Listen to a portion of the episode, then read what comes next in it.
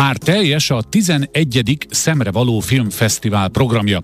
Önmagában az is nagyon jó hír, hogy 11-szer rendezik meg, ez azt jelenti, hogy az első 10 sikeres volt. De nem csak erről, hanem néhány ajánlattal azokról a filmekről is beszélünk, amelyekre sort kerítenek a fesztivál programjában Sárosi Bogátával, aki a Goethe Institut kulturális szakreferense, és itt van velem vonalban. Kezi csókolom. Jó napot kívánok, köszöntöm a hallgatókat is. Szóval szemre való filmeket nézhetnek meg majd, elmondja, hogy hol és mikor, akkor 11. alkalommal.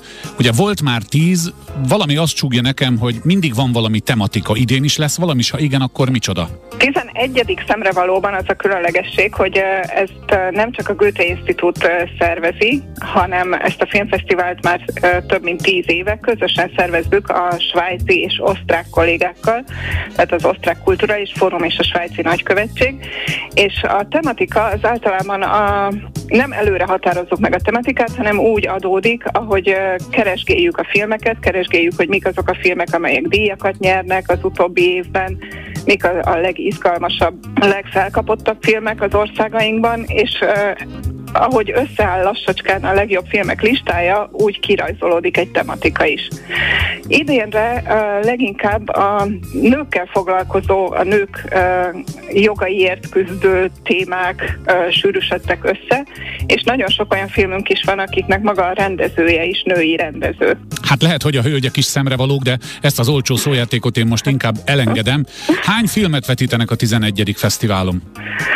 Véletlenül pont úgy jött ki a lépés, hogy 11 filmünk lesz, és ha, ha már a szójátéknál tartunk, az benne a tréfás, hogy pont a nyitó filmünknek is ez a címe, hogy Csoda szép, és uh, arról szól, hogy mennyire igyekeznek a nők megfelelni uh, még ma is. Ennek a szépség ideálnak talán? A furcsa, a furcsa média ja. és, uh-huh. és reklámok által közvetített uh, szépségideálnak, igen, illetve hogy, hogy uh, mi, mik azok az élethelyzetek, amik segítenek túllépni ezen, hogy ne akarjunk görcsösen megfelelni ezeknek. Ön, mint a Goethe Institut kulturális szakreferense, gondolom látott ezekből a bemutatandó filmekből néhányat, vagy talán az összeset? Hát majdnem az összeset, igen, elég ez, sokat. ez mondjuk munkaköri kötelesség. Igen, természetesen. Megpróbálkozom a lehetetlennel, ki tud belőle emelni egy olyan címet, ami mondjuk önt nagyon megérintette, és akkor így ajánlhatjuk a többi mellett, persze? E, igen, tehát mindenképpen ajánlom a nyitófilmünket, a Csoda Szép című filmet, aztán e, az osztrák-német koprodukcióban készült Große Freiheit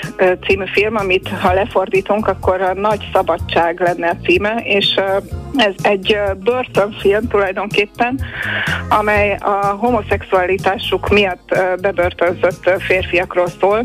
Az NSK-ban egészen 1969-ig bűncselekménynek számított a homoszexualitás, és egy fiatalember, a, akit többször is bebörtönöznek, a börtönben összebarátkozik valakivel, aki viszont alapvetően egy homofób beállítottságú férfi, de mégis egy furcsa baráti kötelék alakul ki közöttük, erről szól ez a film. Nagyon érdekes. Már most mondom a kedves hallgatóknak, hogy a szemrevalófesztivál.hu weboldalon minden fontos információt megtalálnak, és bár mi budapesti rádió vagyunk, de jó hír, hogy nem csak itt a fővárosban lehet majd megtekinteni a filmeket, ugye? Igen, a filmek egy része Debrecenben, Szegeden és Pécset is látható lesz. És akkor mondjuk el még pontosan, hogy mikor indul a 11. Szemrevaló Filmfesztivál? Október 6-án, tehát jövő hét csütörtökön este a Művész moziban Budapesten. A Művész moziban. Aki tehát érdekelnek a mondjuk így a német nyelvterületről származó különleges filmek, amelyek nyertek talán Cannes-ban, Berlinben, itt-ott, azok a szemrevalófesztivál.hu oldalon válogathatnak a címek közül. Mi csak kedvcsinálóként beszélgettünk most erről Sárosi Bogátával, aki a Goethe Institut kulturális szakreferense. Nagyon szépen köszönöm, hogy beszámolhattunk erről, és további szép napot kívánok önnek, csókolom. Köszönöm a beszélgetést beszélgetést, és várok mindenkit a mozikban.